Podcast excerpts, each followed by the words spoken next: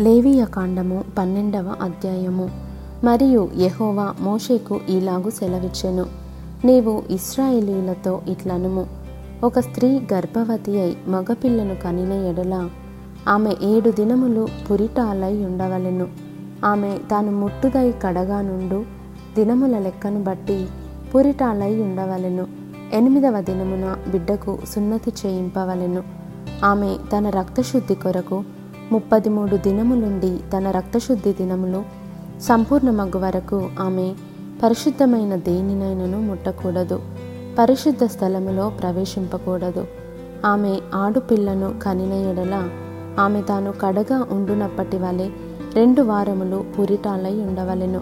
ఆమె తన రక్తశుద్ధి కొరకు అరవది ఆరు దినములు కడగా ఉండవలెను. కుమారుని కొరకే గాని కుమార్తె కొరకే గాని ఆమె శుద్ధి దినములు సంపూర్తి అయిన తరువాత ఆమె దహన బలిగా ఒక ఏడాది గొర్రెపిల్లను పాప పరిహారార్థ బలిగా ఒక పావురపు పిల్లనైనను తెల్ల గువ్వనైనను ప్రత్యక్షపు గుడారం యొక్క ద్వారమునకు యాజకుని వద్దకు తీసుకొని రావలెను. అతడు యహోవా సన్నిధిని దాని నర్పించి ఆమె నిమిత్తము ప్రాయశ్చిత్తము చేయగా ఆమె రక్తస్రావ విషయమై ఆమె పవిత్రపరచబడును. ఇది మగపిల్లను గాని ఆడుపిల్లను గాని కనిన స్త్రీని గూర్చిన విధి.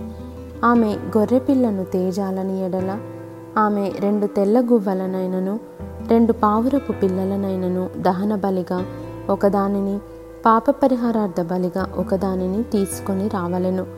యాజకుడు ఆమె నిమిత్తము ప్రాయశ్చిత్తము చేయగా ఆమెకు పవిత్రత కలుగును.